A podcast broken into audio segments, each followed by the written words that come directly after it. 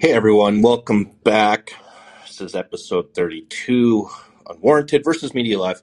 I'm Stephen O. Miller. You should hopefully all know that. Red Seas on Twitter. Obviously, Versus Media over on Patreon. I'm going to dive right in. There's not a lot that I think I have to set up from this week. The week started, obviously, with the FBI raid and Trump's home at Mar-a-Lago. And since then, it's just kind of been a trickle of details coming out. And today, we finally have the warrant that led to all of that unsealed. And a couple things to just note, and this is kind of just post-podcast. A couple things that I thought was interesting. In this, obviously in the warrant, there were three statutes or acts that were used to justify this warrant of the FBI. It was 18 U.S.C. 271, concealment, removal, or mutilation of documents. 18 U.S.C. 793, gathering, transmitting, or losing defense information. 18 U.S.C. 1519, destruction, alteration, or falsification of records. In federal investigations, these all fall under the Espionage Act. The thing to note, and this is going to become more important depending on how this goes, is that 18 U.S.C. 793 was exactly what Hillary Clinton was being investigated for. It's the exact same statute. This is important to remember because of obviously how the DOJ at that time and the FBI at that time chose not to pursue a case against her. Everyone remembers Comey coming out and saying this was reckless, it was negligent, but no prosecutor is going to take this case. So I'm looking at where we are with this whole stupid saga with Trump again. One of a couple of ways. There's two ways we can go here. One is the DOJ and the FBI will hold a presser like Ray or Garland or whatever and say, look, we got the documents back. We don't feel we need to pursue this any further. This matter has been resolved as far as they know. Should anything else pop up in this, we reserve the right to reopen the investigation, blah, blah, blah, blah, blah. Should that be the case? Of course, Trump's going to claim a win on that and do his stupid statement and whatever else that we see. Obviously, the other way we can go on this is that this is an ongoing investigation that could lead to charges and a prosecutorial trial. And as I've said, once we're down that road, you can pretty much guarantee with absolute certainty that Joe Biden and his son will be facing a prosecution within 3 to 4 years, whether they like it or not. And the media will scream Banana Republic and they'll shriek, prosecuting political enemies won't matter. None of that matters anymore. If they're smart, and I have no reason to believe that they are or they aren't, they would probably take that first option. This, of course, is all dependent upon if that's all that Trump did. If all Trump did was take these documents, lock them on the sword, and he was just, wanted to go back and read them sometime, and that's it, then that should be the end of it. If there is evidence that he, photocopied some of this shit and, mailed it in a love letter to Kim Jong-un, then I think you're in a completely different ballgame. We don't obviously know what that is yet. So as I said kind of in the description, this to me is either the kind of end of winding down of this or it's the beginning. And all of this also doesn't factor in the role that the January 6th committee has played in all of this. And, of course, Joe Biden himself. Something else that hasn't, I don't think, been mentioned enough is that I do not think it is an accident that this warrant was served when Joe Biden was on vacation and not available for comments. None of that to me is an accident. The White House has an entire teams of people whose job it is to coordinate scheduling. That would also undercut, to me, the talking point that obviously the White House had no knowledge of this, and nobody believes that at all. You don't serve a warrant on a former sitting president without some knowledge of this happening. So I do find the timing of it all interesting. The warrant was signed, I think, on the 11th, or it was signed like last week, but wasn't executed until this week. And so that to me would also suggest that there was some level of coordination to where the old man was not around to have to answer questions about this. And that, again, would lead you to believe that there was a level of coordination here. So I think that was done to try to minimize any politicization of all of this. And to me, it comes off and it looks even worse. So as I stated, they can do one of two things here. They can say, this is it. We got what we needed. That's it. We're not going to pursue this. Or they can pursue it, in which case you're going down a road that as I've said before, you absolutely do not come back from regardless. We're never coming back from that road. So it just depends on if you have a system that's going to treat Hillary Clinton and Trump equally. And you can thank James Comey for that. And you can also thank Joe Biden for selecting a guy who was selected to sit on the Supreme Court and was prevented from doing so over an election that saw the guy he's now investigating make sure he wasn't on the Supreme Court. I do not think you can underestimate those optics politically enough. And again, you can thank Joe Biden for doing that. So again, we're going to go for about an hour. This is going to be a part one, as I'm sure I'm going to have more callers on this, and then we'll do a part two probably tomorrow. So it's going to be a hard hour, probably out at 8 p.m. Eastern. And then anyone who didn't make that cutoff, I would say come back tomorrow, and I'll fit you in, as I'm sure I'm going to have a lot of people who have comments on this. I would ask that if you do jump in the queue tonight, and if you do speak, and if you do make it, obviously don't do that tomorrow. Let other people have a shot at it. So I want to hear your thoughts. I want to hear your levels of expertise. What things that you think, if you're in the legal world, what you think this looks like, or what else. So again, we're just going to kind of take off here and just go ahead and jump in. And I'm going to try to get to everyone tonight. And if not, like I said, come back tomorrow. I haven't decided on a time yet, probably in the afternoon, early evening, probably. And I would say just come back tomorrow and we can finish that up. So I'm just going to jump in. That's my basic setup. Rob, what do you think of what you saw this week? What do you think of media coverage? What are your questions? What are your comments? Give me kind of your brutal, honest truth here. Hi, Stephen. Definitely a bit of a mix of despair, but also some opportunities to why despair? Think creatively about civics and government in general, and just daydreaming about how I would go about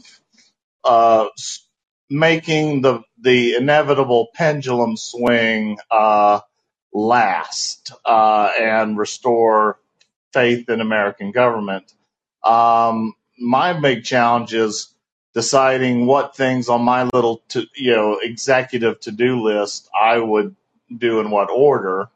I would, my worry about, if President Rob gets in and I appoint Trey Gowdy as Attorney General is, just knowing that the same organization that has been, rotten to the core, apparently ever since J. Edgar Hoover, if not sooner than that or earlier than that, how much faith I would have in them actually, actually going after, without countermanding me.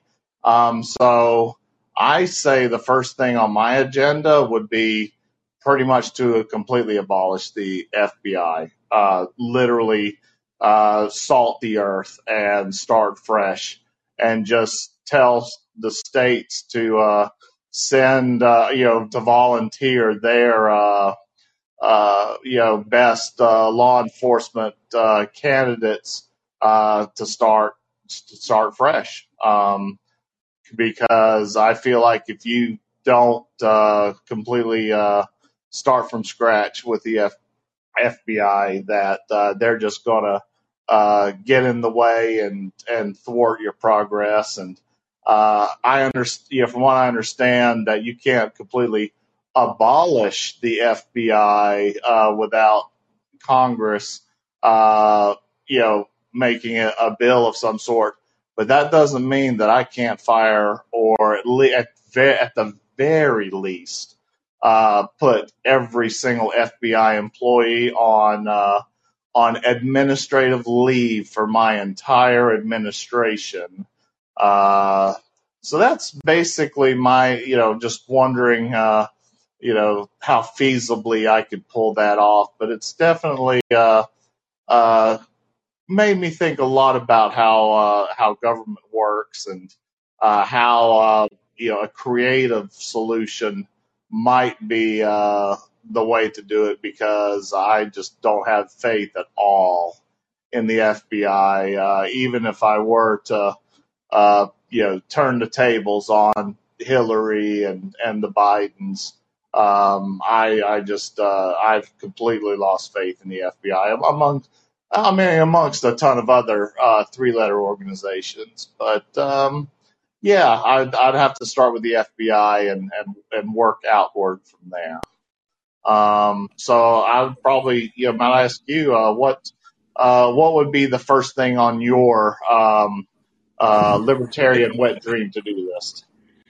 I was going to ask how, and I know that this is kind of a fever dream right now for people, just saying we need to start over, get rid of the FBI and start over. And I would, of course, in a perfect world, agree with that. It would probably be fourth or fifth on my list of things to abolish and salt the earth. I think what's interesting is you had this Axios report from Jonathan Swan say that Trump's plan to get in is basically to fire thousands of civil servants of the executive branch and whatever. And there was pushback to this. And I guess I look at it and I say, does the head of the executive branch have a right to fire those people? Is the answer yes or no? Yes. Well, then that's the end of the issue. If you come in and if you buy a company and you come in and you decide, I'm going to decide from here on out what works and what doesn't, it's really no different. And then if you don't like working for that company or if you disagree with the new philosophy, then you can quit. As far as, abolishing the FBI, I don't know if I have a lot of faith in any president, whether it be Republican, certainly not a Democrat, to come in and actually do that. Just because of a legislative agenda and because you come in and the kind of upheaval that would cause, you don't see a lot of, there's reasons why, a guy who ran on draining the swamp didn't really drain the swamp. And that's why, that's another problem for him. If he runs again, which he probably is, how are you going to convince people that, no, this time you really mean it? I think that that's going to be a problem for him, amongst other things. So I know that that's kind of one that's going around. I know everybody's saying that. And I do think at the very least there needs to be reforms at least the top, and I'm talking the administrative DC level of this law enforcement organization, because you're really beginning to see things where the board is being tilted so far to one side that it's becoming impossible to ignore to people who aren't, true social lunatics who are going to go try to shoot up offices. It's become pretty evident that we're at this point. The other problem, of course, in this is, like I said, with Merrick Garland, there's no way to escape the politics of this. And I think that the Biden administration knows that, which is why, like I said, I don't think it's an accident that, they shipped the old man off to the beach for the week. Part of that, and if you know Karine Jean-Pierre, I don't think has had a White House press briefing or press briefing for the last two. She was on Colbert last night. So I don't think that that's accidental, and that would, again, suggest some kind of coordination with the White House. Again, Biden didn't do himself any favors by what I think was a favor to Barack Obama by appointing Merrick Garland Attorney General. This looks a lot better if it's not, again, the guy that was prevented from sitting on the Supreme Court by the president that he's now investigating. And I've heard people say that that's conspiratorial, whatever. I'm just saying that that's the optics of it. That's what it's going to look like to a lot of people, regardless of what you think about the optics. So, again, as far as, that's down the road. The FBI is not going anywhere right now. And obviously with Christopher Wray there, Biden's probably not going to fire him or do anything to really rock the boat. Does the next Republican president fire him? Yeah, I think so. I think absolutely. And of course, you're going to hear the same shrieks from the media about, this is interference, this is impeachment. It's like, no, all it comes down to is, do you have the right to fire that person? Yes or no? Do you have the executive privilege of firing that person? Yes? Yeah? Okay, goodbye. And that was kind of the big to-do with Comey. And the worst kept secret in all of Washington, D.C. was when Comey was fired, was that Hillary was going to fire him also. Over, if Hillary had won over that email investigation, whatever, he would have been gone. And we wouldn't have heard a peep about it. We would have heard from medians, from CNN and New York Times, good, because Comey proved himself to be incompetent during the email investigation, whatever. The funny thing that's going to happen if there are no charges filed on Trump, if they just drop this, if, like I said, let's assume everything now. Let's dangerously assume everything now is where it sits, and that we're not going to discover that Trump gave, nuclear secrets to Saudi Arabia or whatever. So let's just say everything sits where it is now.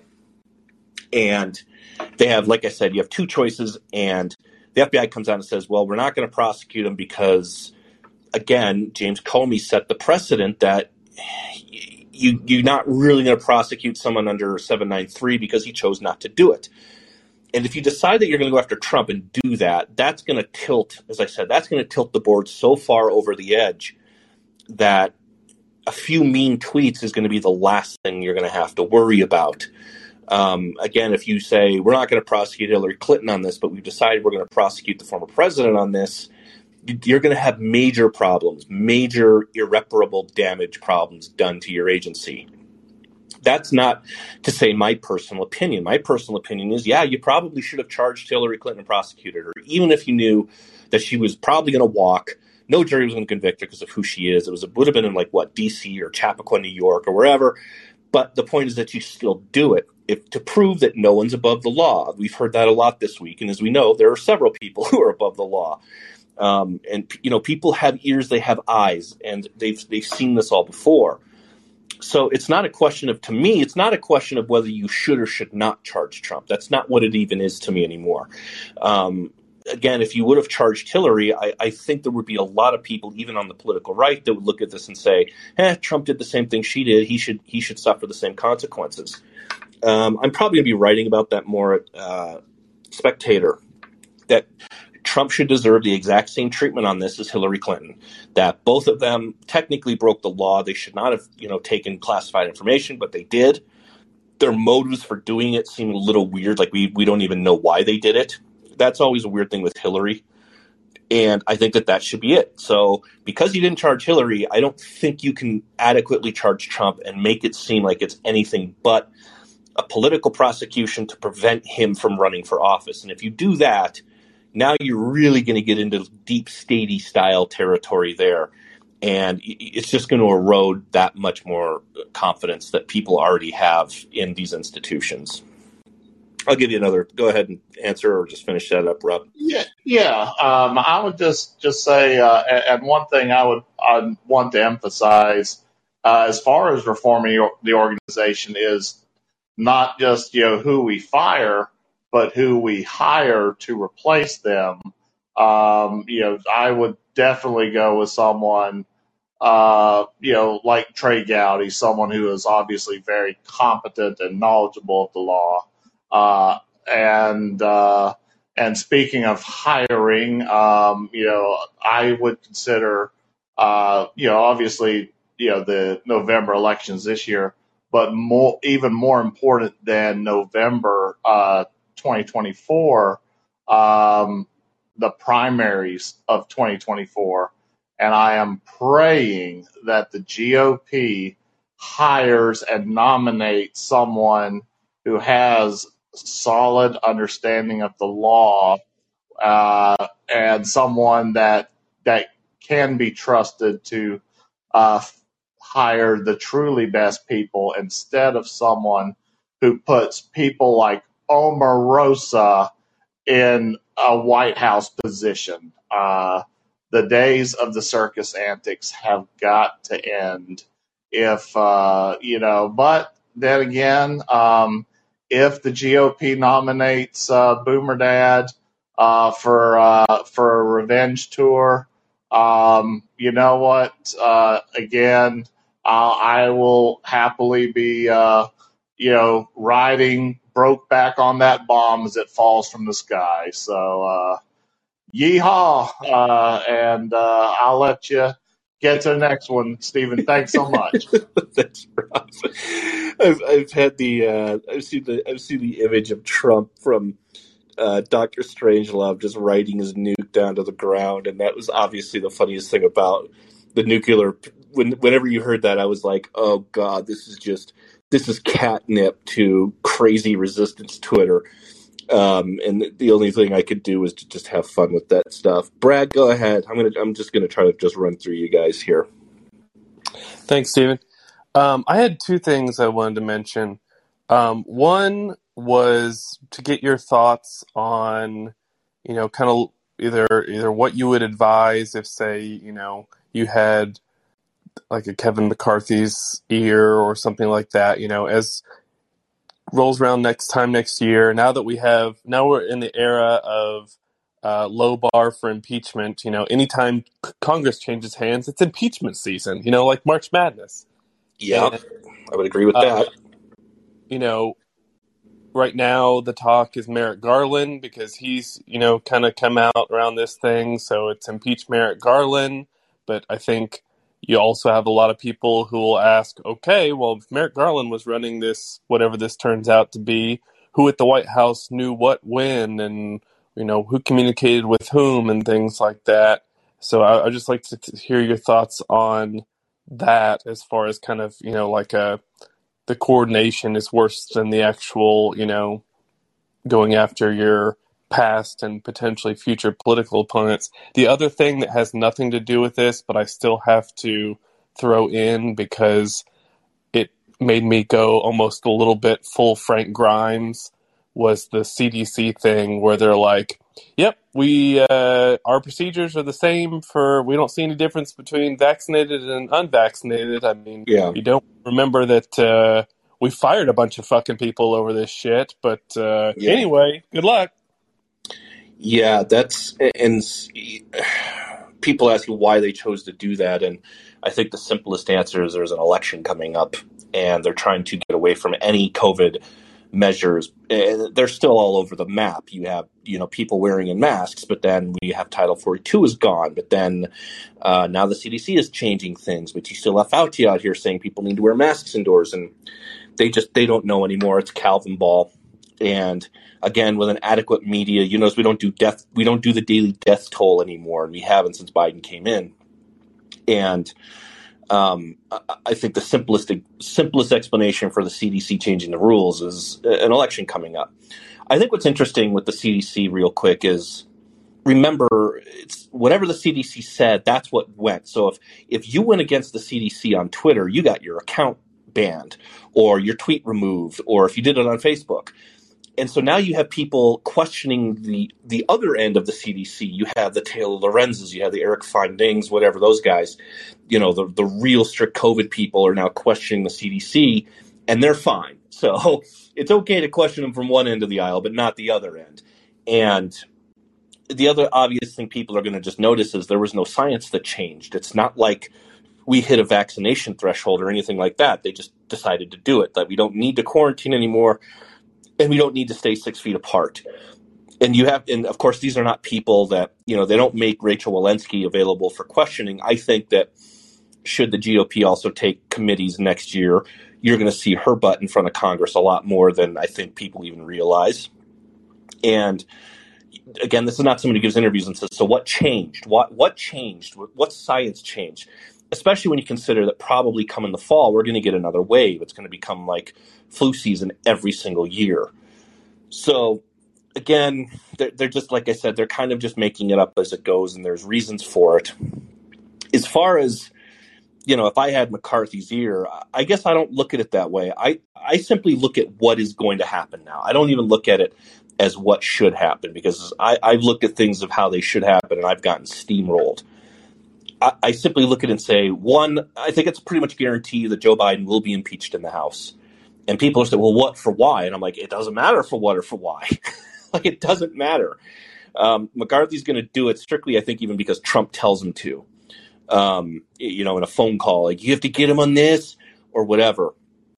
And it's strictly because they impeached the last guy over a phone call that, to me, came from a fourth party source. And someone who wasn't apparently even in the room when this happened. And let's say that that call went exactly as they said it went, then I think you're looking at a censure. It doesn't rise to me what has been generally what the impeachment bar has been in the past. Well, if you're going to go ahead and do, and everyone knows why they did that. They did that to go into the election and say, we can't reelect an impeached president. But if you remember, that happened, I think, in February of 2020. And by November, it was gone. Not even Joe Biden was talking about it because it didn't really move the needle either way. And so I look at that and I say, they're going to do it regardless. And you're right. From here on out, probably every single president, once Congress changes hands, is going to be impeached. If you have Ron DeSantis as president in 2028 or whatever, 2026, Congress changes hands, they will impeach him as well. The question becomes of, what happens if it gets to the Senate? If McConnell has a 51-52 Senate or whatever, then the question becomes what happens then. McConnell said he's not interested in it, but let's say if he chooses not to even hold a vote on it, you're going to have, the Kirchlichters and the Mark Levins and the Laura Ingrams, they're going to be just calling him a traitor, and they're going to do that. It's going to just rile up the base even more. And so that could be interesting. They could vote. The interesting thing about that I've taken a step further and thought about, what happens if they do and our media and Joe Biden says, I'm not leaving because this impeachment is a sham? What do you think? I mean, would you put that beyond them? I wouldn't. They just say that, he didn't do anything wrong and you're impeaching him just over to get revenge for Trump. And let's say they have the votes to do it and they do it and they vote to remove him. And he says, well, I'm not going because this is a legal or illicit impeachment. That could very well happen. I could actually see that happening because you'd have the media saying it. You can see Paul Krugman's op-ed right now. Don't go, Mr. President. Hold your ground or some shit. And then we're in fun territory. So it's not even where I think should happen. Do I think they should do it? No, I don't think that they should do it. But I think that they probably will. And again, that comes down to, now with Trump and where we are now with FBI raids and where we are with the Department of Justice, I just shrug and I say, do you want to go down this road or not? Because if you go down this road, Hunter Biden's definitely getting indicted. 100%. He will be indicted. And then the question becomes, who is the big guy? And if they have enough evidence on that, Joe Biden will be indicted as well. And we're just going to shrug. And I'm going to say, shit, this is not where we want to be. This is not the road we want to go down. And it's funny because you have all the protect the norms people saying that these are norms that are fine. We should indict them all. And if they broke a law and no man's above the law, but they're not the ones thinking long term. As I said, we just saw Tim Albert at the Atlantic write, what comes after this? And it's like, gosh, maybe you should have thought of that before it happened, as some of us have been warning you for weeks and weeks and weeks, primarily over the January 6th committee. And so it's not even a question of if I had Kevin McCarthy's ear. I obviously don't. It's a question of what I just think is going to happen and the reasons behind why it would happen. And this is where we're going. And like I said, there's always this Brinkman shit happening. And there's always, to me, one team that's doing it. And then whenever it's done to them, you have the media step in and defend them or shriek about it. And that's obviously the main problem. And that's, why we're conducting this little exercise right now. Go ahead, Brad. You can go ahead and finish up thoughts or whatever response. With you on that. I just kind of was trying to think aloud as far as with so much of the focus being on Garland, and I honestly don't even know what to think. I think it's equally plausible that, perception is reality and, Trump embarrassed him and so he's going to get revenge or whatever. I think it's also equally plausible some, cabal at the FBI decided to go cowboy and someone told Merrick Garland, hey, we can't look that stupid that we had no idea. So you're going to go out and give a 2-minute press conference about how you and come what may. So, yeah, I think there was pressure on Garland to do that. Yeah, I think that there was pressure on Garland to do that. I don't think that was planned all the way. I think that was, holy shit, this isn't going as planned as far as the public sphere is concerned, where you even have people who aren't, rabid Trump people going, this looks really fucking bad what we just did. And so I do think that there was probably internal pressure for him to go out and do that. And the question becomes, is internal pressure from who? Did that come from the White House? This act of the White House saying we didn't know about this is bullshit. Everybody knows that that's I think everyone under the sun knows that in some capacity, the White House had to have known about all of this. Like I said, the scheduling to me is too perfect. The fact that Biden isn't in town, they're just letting this play out without, you know, him getting questions about it.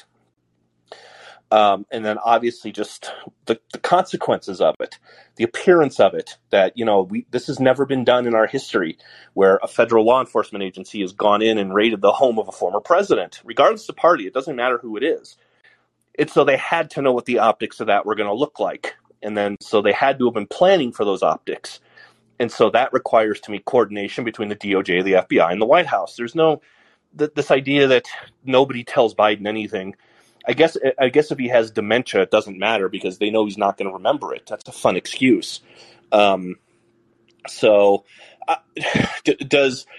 House committee or does the House go in and impeach Merrick Garland? I don't think so. I think that's it's infinitely harder to do that than to do a symbolic impeachment of Joe Biden. And so I think that's a lot of blustery talk right now, as, you know, blood pressures are high and, you know, the notices are going out and it's an election season. But no, I don't see them going after impeaching Merrick Garland. I think they probably investigate and see where it goes. I think that's probably the difference. Yeah, I mean, in House investigations between the parties is Democrats. He's gonna get hauled in front of Congress, and they're gonna demand communications and cell phone texts and all of that stuff, and we're gonna get the whole shebang where no questions are answered, and we might even get a few smashed cell phones, you know, out of this, like we did with Lois Lerner and when they looked into Peter Strzok and everything. So, but that's about it. Well, and kind of comes back to a theme you hit on a lot. You know, let's take the Newsweek piece at face value. Let's say that's all true, and that source is you know, Merrick Garland covering his own ass because he really didn't know anything, and then Ron Klain walked into his office and says, "You're going to, you know, take responsibility for this." Nobody gets away with that, except in an administration of a confused old man run by, you know, the palace intrigue between Jill Biden and Ron Klain and Susan Rice. Yeah, I mean, I think one of the things, obviously there's plausible deniability. So, you know, I'm sure Joe Biden knew about it, but that's where it stopped. It just said, sir, we're just going to tell you, you know, letting you know that, you know, we're planning on raiding, you know, Trump's house on whatever day, Monday or whatever. And then that's literally probably all they told him. And he just said, okay, now you can leave the room. And so, again, that comes down to plausible deniability, which is obviously what they do just to prevent anything from getting out. Greg, go ahead. Thanks for that, Rob. I appreciate it. Greg, go ahead. Hi, can you hear me? Yep, you're good. You're loud.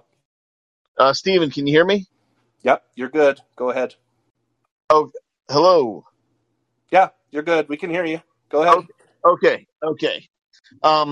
Yeah, I just wanted to comment. I've been a political activist for a long, long time, but due to financial considerations, I found myself in 2016 election working in a secure facility where I was one of only about 3 people without a TSSCI clearance.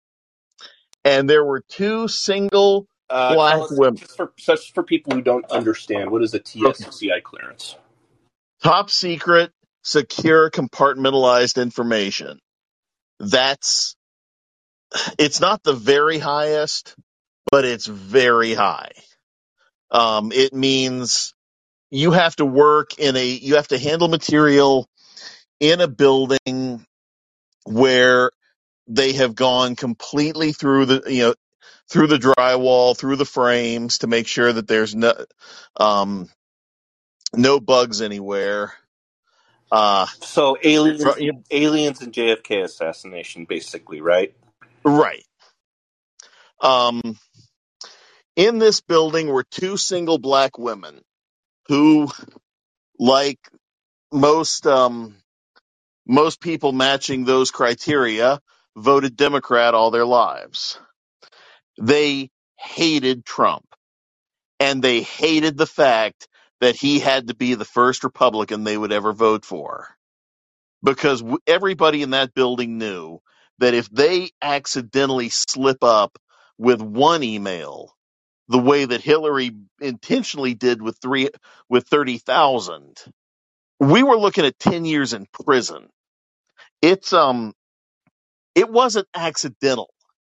And if I completely get the argument of you cannot convict her in Chappaqua or in DC, not because she's not guilty, but because there's always going to be at least two or three diehards on a jury.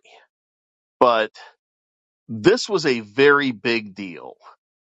If Trump did do this, he needs, speaking as somebody who held his nose and voted for him twice, hated myself for it each time, he needs to be prosecuted if he really did this.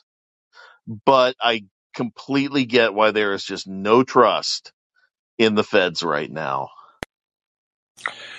So, and like I said, so let's say everything is where it is. And like I said, let's say he didn't, send, FedExes over to Kim Jong-un in North Korea with nuclear technology, right? Because that's even where I said, I think there you do have to, I don't think you have a choice. I'm just saying, look, let's just say he had classified information, they retrieved it, and now they're going to still look at it and go, well, we, like I said, you have two choices. And so you're saying you have to prosecute him, even though it's Merrick Garland's DOJ. I don't know if he would be prosecuted in D.C. or if it'd be in Florida, but your attitude is you have to do it just for the standard, right? Pretty much, yeah. But it's the whole different spanks for different ranks and that's thing, that's completely damn so many people. Yeah, and that's completely damn any political consequences that might cause, or the show that's going to, because that requires Trump being booked in. That requires the mugshot, which would be the worst fucking day on Twitter in our history. So that requires all of those steps, right? And let's say the odds of conviction are pretty low, but it's just the act of prosecuting is we have to do it just to show that no one does this. And you don't, even though Hillary did the same thing, you think just on the principle's sake that we have to do it. I really do, and I absolutely think, again, I worked with liberal Democrats who completely believed Hillary should go to jail for what she did in 2016.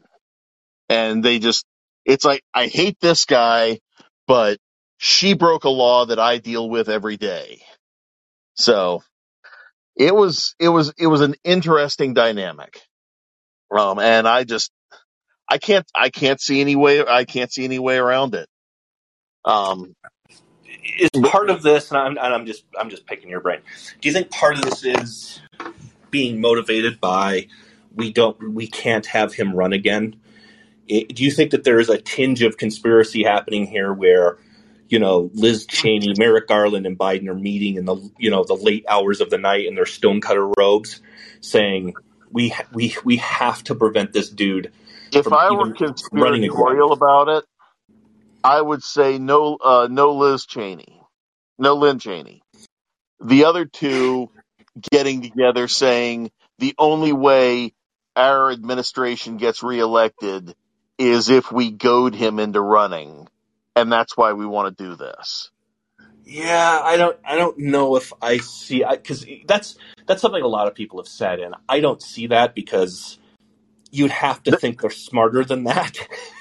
Because he has a really good chance of winning if they goad him into running again. And you'd think that 2016 would have taught you that lesson, which is you can elevate crazy in the hopes of elevating crazy, thinking people aren't going to go for it, and people went for it, obviously.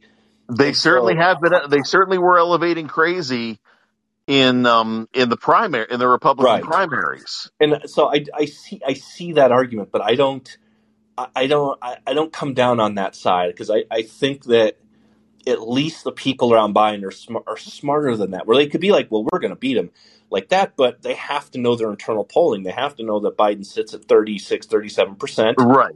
And that's nationally. And then when you go into states where he's down in Pennsylvania, he's down in places like Wisconsin, he's down in Arizona, you know, these states where he beat Trump, he's lost a ton of ground. Yeah. And so, I would say that's why. So I don't really buy into that. I think the chance. Nor do I. And granted, we're being completely speculative here. So for anyone who's jumping in, this is like a bar talk. Okay, like we're not saying that this is a serious thing. But I think if you want to put on the stonecutter's robe, I think this is about trying to get a conviction or a deal or a plea deal that then eliminates him from holding public office. That's if I really want to jump in and say that this is being coordinated through the highest channels of the government. So it's being coordinated through the January 6th committee, through the White House, and through the DOJ. To me, it's about securing a conviction that just legally prevents him from seeking office. He legally cannot even do it anymore. Okay. And I even said today on the podcast, I'm like, do you think that would even stop him? Like, I guess if his name's not on the ballot, then it would. But that's, to me, a much more plausible reason why they're deciding to do this. And like I said, if they choose to go down that road, if they choose to prosecute him, to me, that would be the circumstances of why they're risking doing it, is to say we have to make sure for the health and safety of the republic that, you know, he doesn't even have a legal chance to even run and even beat us. Because, and I fully agree with this, let's say he runs and let's say he wins and he's running against Biden or Kamala, and let's say he wins. Whether you like the guy or not, if you're literally the first thing he's going to fucking say when he's in is, I get another term because of all the Russia stuff in my first term. And so he's going to say that. He's going to be like, I should get a third term, like Roosevelt, like FDR. And then we're just like, oh, fuck, he's never leaving. What are we doing? And so those are kind of my – if you really want to get into like the, you know, the Friday night bar talk, that to me is – if they pursue a prosecution, it's with that goal in mind. It's to just to make sure that he doesn't run again. Well, just about elevating crazy for the sake of elevating crazy. In 92, Clinton won with 43% of the vote. He knew he would have lost if it was a two-man race. In 1993, he sends Al Gore out to debate Ross Perot over NAFTA, the giant sucking sound debate, elevating him to part of the opposition to Clinton and getting under his skin to run again in 96. And that worked. Clinton would have won anyway, but they didn't know that in 93. And yeah, but Perot ran again and took 9%. So I don't think it's out of the realm of possibility. I think it's in their playbook. But I think the notion that he could win, and I'm not completely even disagreeing with you, because like you said, we saw this done with the DCC. I just think I can't believe they're willing to roll the dice on that strategy after what happened in 2016. And maybe Biden's people say, well, we're not Hillary Clinton. Like, we already beat him once. We can do it again.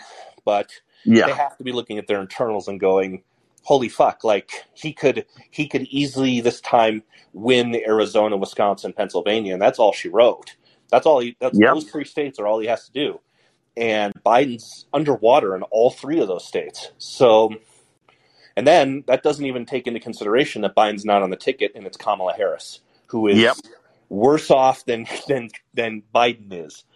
And so this idea that we're trying to goad Trump into running, I would at least hope, and I'm not saying they are, I would at least hope that they're a little bit smarter than that. That would just be full on crazy, in my opinion. But they're also full on desperate, because who else? Yeah, anyone else running against Kamala in 2 years will take 40 states. You know, as we've all seen, Kamala's polling. I don't think Kamala wins, like against anyone. That you're talking about a candidate who had to drop out before Iowa her last time around, and she's just a fucking train wreck on every sense of the word. So, I mean, if their strategy is we have to elevate Trump because, you know, we're terrified of someone like DeSantis, I don't put it out of the realm of possibility, but I don't see that happen in this round. Greg, I'll give you a finishing thought. Love the podcast. I share it with my friends whenever I can. You're very welcome here. Thanks much. Thank you. Yep. Oh, hold on. There you go, Greg. Thanks for your thoughts. I appreciate the kind of the background information. And I guess I can't ask you about aliens, and that's it. So the stuff they worked on in that building, not aliens and JFK, more like missile guidance systems. Oh, nice. Those are fun. Yeah. So the same thing that Trump was working on at Mar-a-Lago. No, that's the whole problem. No, he was just working on the nukes. Didn't think of a way to deliver them. Yeah. That's what I said on Twitter last night. He built his own nuke and then he tried it, and it's like it's not working, sir. The code is outdated, or they changed the code on it, and that's what he got upset about. He even painted it like that dark blue, like his airplane that he loved so much.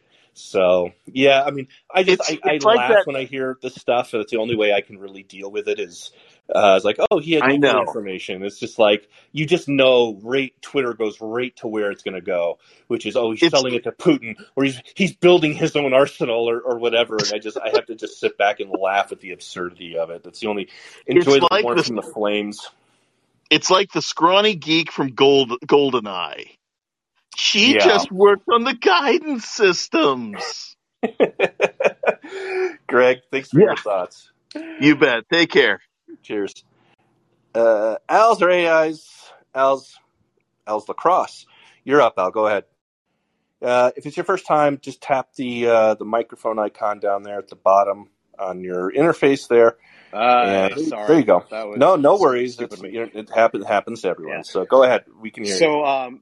In keeping with the theme of double standards and all that, I wanted to bring something back from last week when you were having technical difficulties and talk about the Larry Flint of Never Trumpers, Tom Nichols, which I know it's played out to say, God, can you imagine if this was the other way around and da-da-da-da, but that statement exists for a reason because it's true. Watching Nichols palling around. I think real fat, just to interrupt real quick. Yeah. In this case, it is true because it's the same statute. It's not even, Trump had classified information, Hillary had classified information. No, it's the exact same investigation. It's the exact same statute. So to say it's a whatabout isn't even accurate because it's the same situation. And that's why I said because Comey and because the FBI just went, fuck, we can't prosecute her. No prosecutor wants to take this. No one's going to do it. Just even the simple thing of that, because it's the same charge, you just set a precedent right there that said, okay, anyone close to Hillary Clinton's stature, as far as she was a Secretary of State and a former First Lady, anyone kind of in that stratosphere that violates the same law, you're going to get people going, yeah, what? You can't.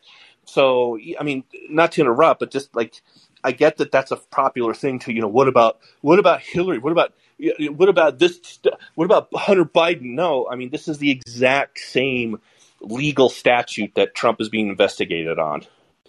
Yeah, I think the term whataboutism is putting sort of a pseudo-intellectual stamp on the idea of my side gets to do it and yours doesn't.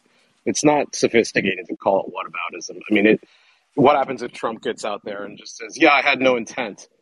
I mean, that's the rule, right? Like, no intent. Didn't we say that was the rule? But back to Tom Nichols, him palling around with Peter Strzok, and he's a professor at, I believe is it the Naval Academy or the U.S. Naval War College? Yeah. How is that appropriate? I mean, Strzok's a guy who was involved in conjuring up a conspiracy, like a real conspiracy that happened, a fake treason case to overturn the results of a legitimate election.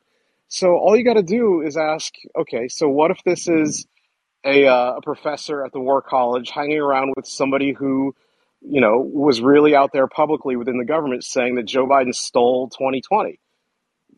That guy would be fired.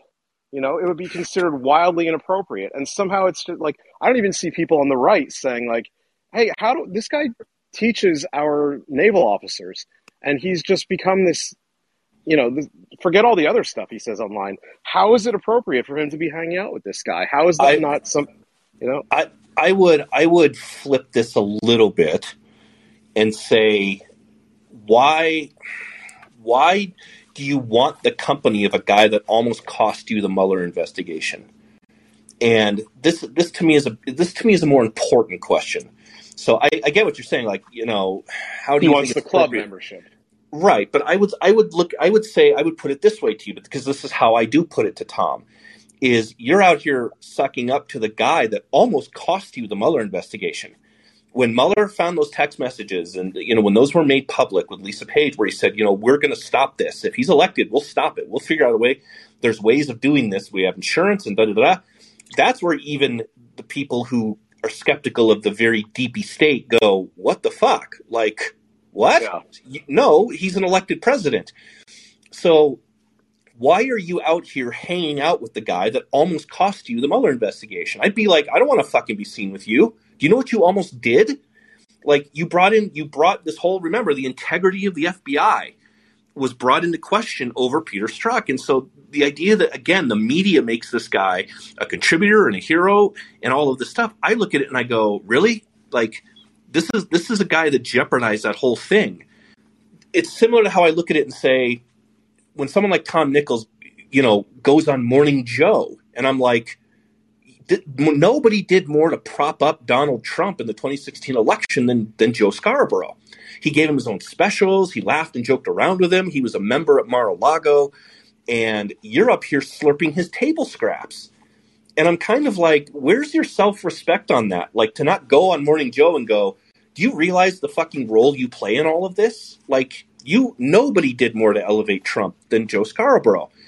And so to me, it's, you're basically you don't have any self-dignity to actually stand up on a rule of principle and say, I don't want anything to do with you. You helped put us in this mess. You know, it's like, you're one of the reasons we're here. Yeah. And so what I always find funny with that kind of stuff, and Nichols in particular, is Nichols and that kind of group have a harder ire for someone like me, who I fully reject those people, okay? I'm the guy who was with National Review when Against Trump came out. I'm the guy that wrote to impeach him over January 6th. I'm the guy who I refuse to, you know, go and hang out on Morning Joe because of what they fucking did in the 2016 election. They did it happily. Going back to what we just talked about with the last caller with Greg is, you know, these people elevated him thinking it was a big funny joke. And it turned out to not be so funny anymore. And so that's how I would look at it. I don't look at it and say, you know, yeah, how is this appropriate for him to go and hang out with a disgraced FBI? I look at it and I say, why do you want his company? That to me is a more interesting question. Because like I said, you have all of these kind of disgraced Trump people through the years. You have, you know, the Peter Strzoks. You have the Michael Avenattis.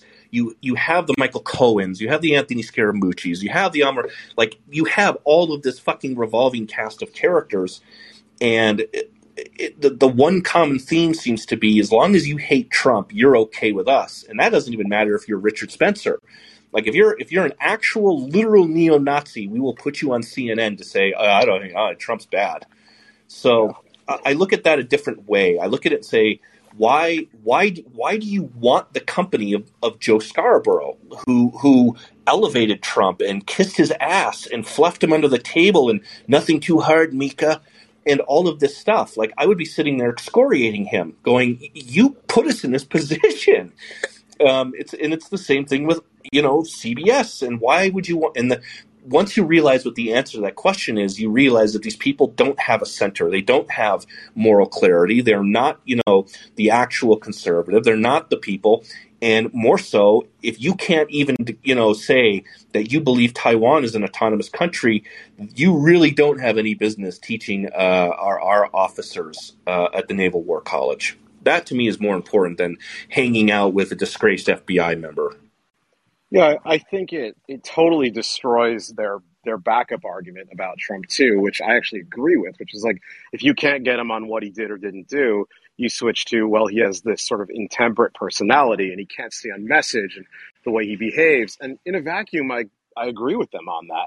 But then you can't turn around and be constantly elevating people like that on your own side and making fucking prayer candles to them and that sort of thing, right? Like they did with Mueller. And it's just like, well, no, you don't really believe that. Like, this is all just fake. And, you know, it's, you just see it over and over again. It's like, what is the core here? Forget Trump for a second. Like, what is the core of what, and apply this to Republicans too, what is the core of what you stand for in a world where, you know, Donald Trump has a heart attack tomorrow?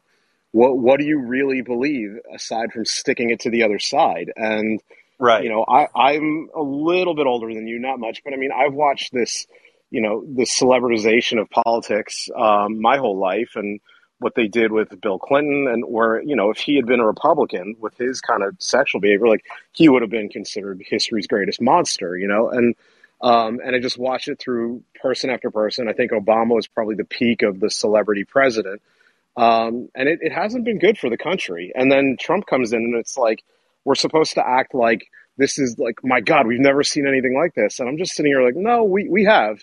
You just happened to like the guy before when you had the celebritant, and now it's celebritant with an R next to his name. Now you don't like it. You can draw, and I've said this before, you can draw a straight line from that Arkansas hillbillies presidency to where we are today. We're on so many, like, you could write a book on it. On North Korea, you know, when he said, we're going to denuclearize North Korea, we're going to get in a Korea. Well, now they have nukes. The Housing Act that he signed, that caused an economic crash in 2008. The impeachment, where Democrats should have thrown his ass out of office, because they had Al Gore right there, you know, and Al Gore was political royalty, you know, obviously with his dad and everything like that. And they could have thrown his ass out, and you had Al Gore, and Al Gore probably could have served 2 full terms. You would have avoided George W. Bush, probably. And so they decided, no, it's just a blowjob. And if you go back to what the media was back then, they destroyed Monica Lewinsky. I mean, in ways that you've rarely seen today. And this is why I always laugh at Monica Lewinsky's new act, is because it's like, you're sucking up to the people that, again, destroyed your life. Like, you had to go into hiding for 20 years. And then you come out, and now they're all, yes, Queen, oh, she's the best. And I'd be like, go fuck yourself. Like, you had James Carville, like, literally set out to destroy her. So you go with impeachment with him, and you had down the line Democrats voted to keep him in, and he survived impeachment. Well, we got to Donald Trump, and the Republicans went, "Yep, we're not going to do this." You know, the first impeachment, I think, was straight down the line, and they just went, "Nope, we're not kicking him out. Sorry, you set this precedent with Bill Clinton," and so you can go, and then obviously we've been dealing with Hillary for the last 30 fucking years. And like I said, you can draw, which now has come to rear its head again. Right. And so, you know, going back to Bill Clinton, it really, where everything changed was the saxophone on Arsenio Hall. And then, of course, you know, MTV, where, you know, I didn't inhale, and boxes of briefs. And that was really the kind of the start of the celebritism of politics. And that changed a little with the Bush election, obviously. But even then, they made Al Gore, you know, a mythological hero. And so, yeah, I mean, you can draw, like I said, you can draw a straight line from where Bill Clinton is to where we are today on issue after issue after issue. I mean, he had the opportunity to kill Osama bin Laden, didn't take it. Well, how did that work out? The World Trade Center bombing, you know, turned out to be, we're going to treat this like a criminal case. The USS Cole bombing didn't do anything. So you had all of these terrorist acts. And then finally, these idiots decide, maybe we can hijack some planes. If they're not going to stop us from doing, you know, bombing warships. And you can go on and on and on and on and on. And so, I mean, it really was, Clinton's presidency is one of the most consequential in history. And so, you know, not to kind of go off on a tangent here, because I only want to do about 10 more minutes. Donald Trump is kind of, to me, the right answer to Bill Clinton, right down to the fuck you attitude. And again, I think that also speaks volumes about what you said with media. They loved Donald Trump when he was like a racist asshole at The Apprentice. They only started hating him when he became a Republican. Oh, yeah, of course.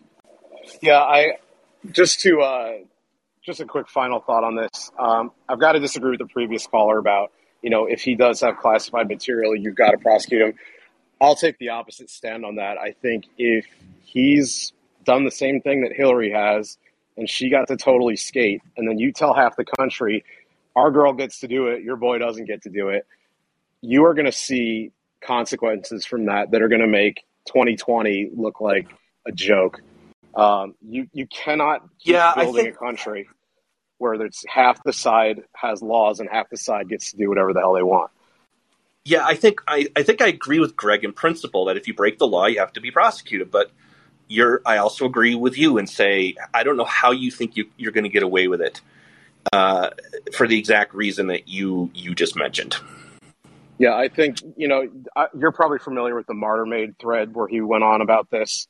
How, the kind of people who have a pocket constitution and encourage their kids to join the military, kind of what a shock this all was to them when they learned that forces within the government had conjured some of this stuff up.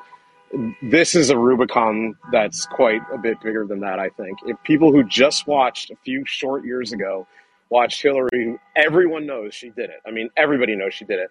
And they just go, oh, how she had no intent, wink, wink. If they let her walk on that like they did, and then Trump has to get nailed for the same exact thing, you're going to create a generation of people who have absolutely no faith in any institution, any part of the government, and it's just war. I mean, Andrew Breitbart's famous war. I mean, but for real, like just every election will be accused of being fake, and they'll have a good point. I mean, it's not unreasonable for them to say that if that's what happens. Yeah, I would agree with most of that sentiment. Al's lacrosse. I'm going to go ahead and boot you here. I'm going to take Matt. Yeah, but I appreciate your thoughts and so thanks for that. Sure. Tell that asshole honking his horn to shut up. Seriously, I don't know what the hell's going on. God. All right, thanks, Matt. I'm gonna go ahead and take Matt, Ben, David. I'm gonna try to get to you. I'm really gonna stick to the hard out. So about 6:10. If not, like I said, go ahead and come back tomorrow because I'm going to host a part 2 to this. So go ahead, Matt.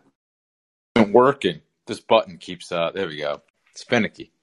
It's a little slow now, and I've talked to them about it. And obviously, we had the huge episode last time where nobody was able to call in. Yeah. You should talk to David Sachs if he's on this call, maybe. But you should monetize. They should try to monetize Colin by allowing people to pay you to skip the line and or to like extend a call like we used to fucking use a pay phone. You have my Venmo. You just send me on the Venmo and I'll bump you up. Venmo you mid-call and be like, hey, I'm at the back of the line. Hurry the fuck up. I'm at the back of the line here. Here, I just sent you $20. Get my ass up there. I'll do that. I have no principle when it comes to that. What another week in the Biden administration, or just in politics in general, where all this stuff was just supposed to go away when we elected the old guy, right? That's just like this sort of thing was not going to happen. Yeah, we were supposed to have normalcy. And like I was trying to like go over all the stories that occurred this week that like maybe back in 1998 would have actually been meaningful, like a president's staff saying that we had zero inflation when we have 8.5% inflation. It's just bananas. The part about the whole Trump thing is I'm probably going to be one of the I've told you before, I was a Mitt Romney milquetoast Republican. And now I'm not QAnon MAGA, but I'm pretty goddamn close. However, I don't want Trump to win in 2024, and I'd actually hope he doesn't run. But that being said, I was very frustrated, like many people this week. I have bad news you're not going to like, but keep going. Yeah, well, I'll tell you, I personally was like every other person, like I think we should impeach the hell out of Biden. I hope the Republicans win the Senate. I just hope we make his administration an example and make their lives miserable. But I want Governor DeSantis to be president along with his new nuclear arsenal that Trump sold to him. the interesting, I actually think this is over for Trump in two ways. I think people are just so tired, me personally, and I think I kind of represent a good portion of the Republican Party. I just fucking don't care anymore. Like, these stories keep coming up. They don't come true. This is tiresome. He's going to be a lame duck president when he's 76 and if he decides to run. You got a guy with DeSantis who's going to be 45. We're going to need two terms to unwind everything the Biden administration is doing. Like, people are just sick of Trump. They're sick of the nonsense, and they're just going to move on from him. And they're going to move on from him for a couple of reasons. One, because of all the things he said he didn't do. And they just want somebody who's going to be a lot more effective. The other part of this, and I'll hang up, I think he's actually going to have a misdemeanor charge against them. And they're going to go and they're going to say, we're going to charge you with a misdemeanor and you can plea, no jail time. And that will disqualify him from running, I think. And then he'll say, no, fuck you. I'm going to fight this. And they're going to say, fine, you can fight this for the next year, 3 years while you run for president. And it could lead to much larger and more significant charges. So, yeah, if you want to go that route, have at it. And then he pretty much is going to disqualify himself from running because no one's going to want to basically, vote for a president who could end up in jail. I think a lot of that's wishful thinking. I don't, which is totally fine, which is kind of where we're all at. But I don't really see any of that happening. I think that even if they offered him a misdemeanor, he'd just be like, nope, fuck you. I didn't do anything. And he has his followers. That's what he's counting. This is the whole reason I wrote at the Examiner that he has to lose his base. That's the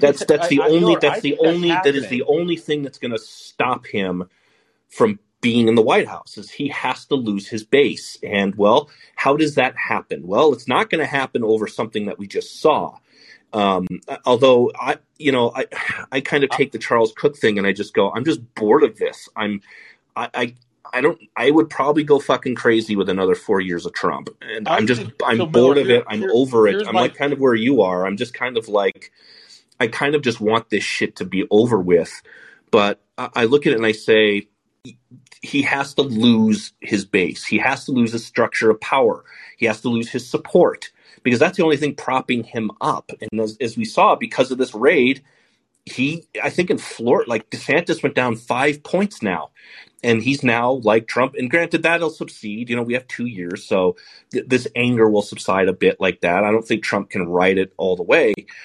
But I look at it and I say, it's not going to be Liz Cheney. It's not going to be Joe Biden. No, it has to be his base kind of saying what you're saying, what I'm saying, which is we're kind of tired of this antics. Like, how much, and I think that's why the country chose him in 2016 over Hillary Clinton, because they knew that if we put Hillary Clinton in the White House, we're going to have to be dealing with so many shit fucking things like investigations and looking at all of her past actions, and the email thing is going to go on another year. And they just said, at least with Trump, we get a fresh new boat of crazy, and that'll be exciting to see what comes. And I think that there's a little bit of that with Trump, where certainly with the punditry, there's people who are just like even if we don't think he should be prosecuted, enough of, like, we're just done with this. That was, again, Charles Cook's great piece about, I'm just bored of this. I'm bored of him. I'm bored of the same fucking resistance people on Twitter. I'm bored of the George Conways. I'm bored of the Lincoln Project people. I'm bored of the Bulwark. Like, I'm bored of all of this shit. So Miller, I think this is where I think we agree. I feel that he is losing his base, and he was losing it up until what happened this week. And I think that's what I said. I said that on Twitter. I think this moment in time, this FBI thing, I think this is a sugar high. It just like the Dobbs ruling, that was a 1 week injection of pandemonium, and I think it's going to subside. We're in the middle of the summer.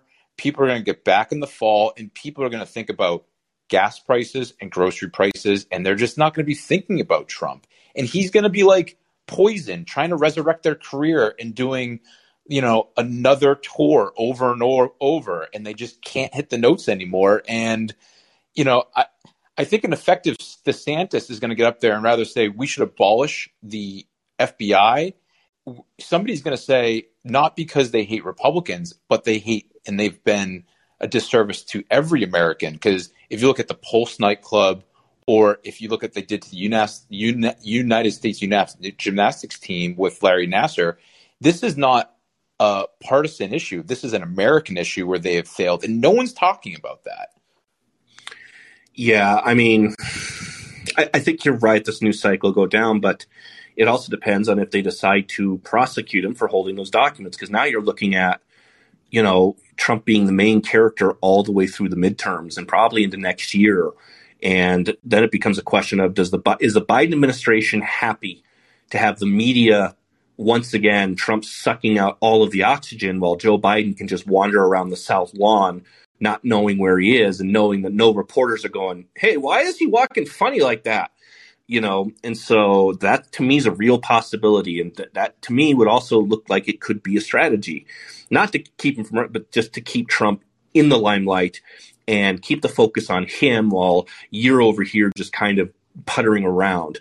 So that's kind of where I'm at. I'm like, you know, his support was kind of starting to temper off. And this is why I said all they had to do was just fucking ignore him. They could have just let him stay at Mar-a-Lago and just scream on Truth Social and do it. But Joe Biden and the media are convinced, like, American democracy is going to fall tomorrow if Republicans win an election or something. And, like, we just saw that happen with these Twitter historians going to the Oval Office. Like, all they had to do was just fucking ignore him. And now, because they chose not to, they've now rejuvenated a lot of this. And I haven't seen kind of a reaction like this since Kavanaugh. And we saw what happened with that. So, yeah, I mean, I don't know how this all plays out. Like I said, if they were smart, they would just say, we got the documents. We're not going to investigate this further. We know that, you know, he broke statute number 793, but it's similar to Secretary Clinton, no prosecutor, da-da-da-da-da. If they were smart, that's the way they would go. And then this whole episode just dies. I'm not convinced that that's what they're going to do. Yeah, I just sent you a Venmo real quick because I wanted one other comment. I really literally just did. I didn't send you a Bitcoin. I sent you a Venmo, right? Go ahead. So now you're going to dance like a monkey, right? Right. So I want a couple things, and I'll fucking pay for it. I want a dedicated call-in to Woodstock 99. I think an underrated event in our lifetime. It's insane, like, looking back on it. I wrote a pretty long comment because I'm very nostalgic about that event. You don't have to talk about it now, but I think you need to watch the Netflix, and then I think you – and I don't want to hear your opinion about the music. I know you fucking hate Fred Durst, and I do too. But, like, at the time, like, I want to hear your take on the event. And the second thing, I have a bone to pick with you. I Venmo you, so I'm going to fucking pontificate.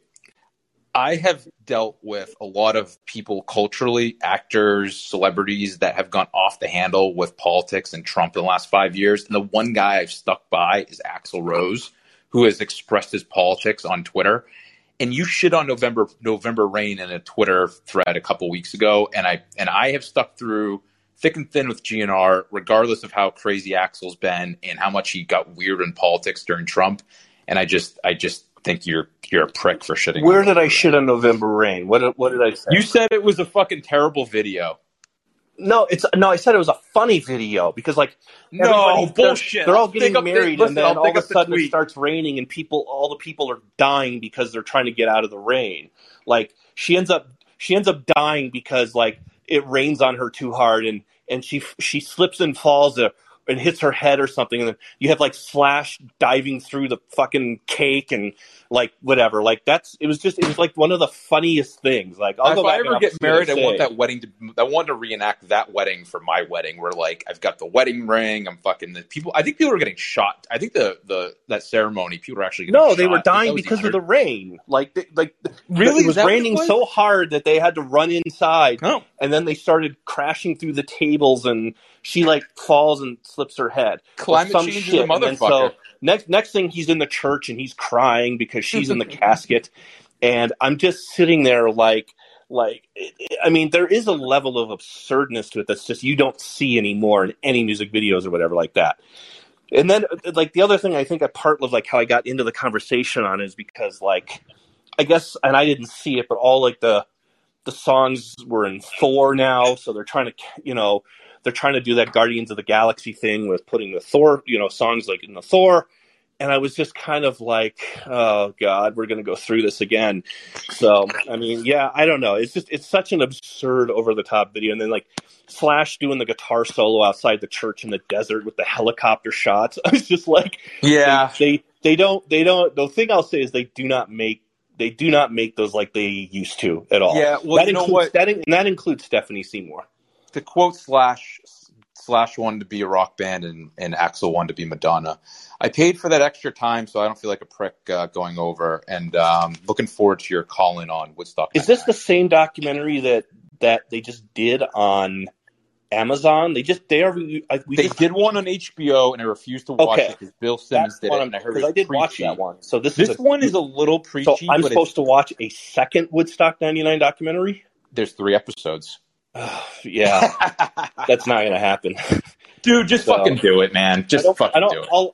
I'll leave a comment on Versus Media, and I'll read it, and I'll give you my take on what I think about it. I did. It was long, and I have carpal tunnel now. All right, dude. I'll talk to you later, man. All right. I'm gonna just say apologies to Ben and David. I know it's only 2 callers, but I'm gonna kill this. Ben, David, come back tomorrow. Like I said, I'm going to do a part 2 in the afternoon that has a little bit of a bigger audience.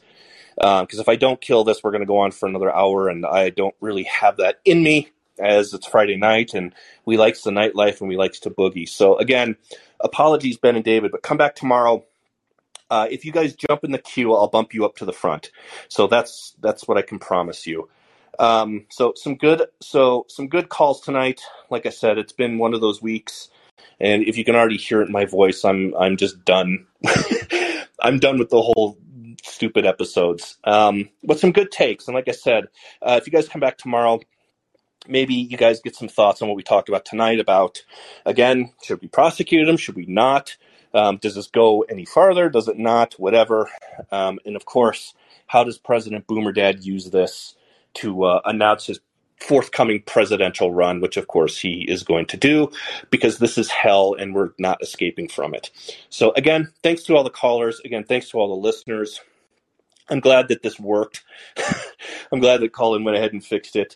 So, again, this is episode 32 of Unwarranted Versus Media Live, part 1. And like I said, part 2, I'll probably give you guys about an hour heads up tomorrow, but expect it kind of in the afternoon. So please kill your schedules. Make time for me. And like you said, if you have my Venmo, I'm open to that kind of stuff too. Matt's pretty smart in that arena. So again, thanks everyone. And please consider joining episode tomorrow. And like I said, apologies to Ben and David. But if you jump in tomorrow, I will bump you guys up. So just hold on to your thoughts. Thanks everyone. Go enjoy your Friday night.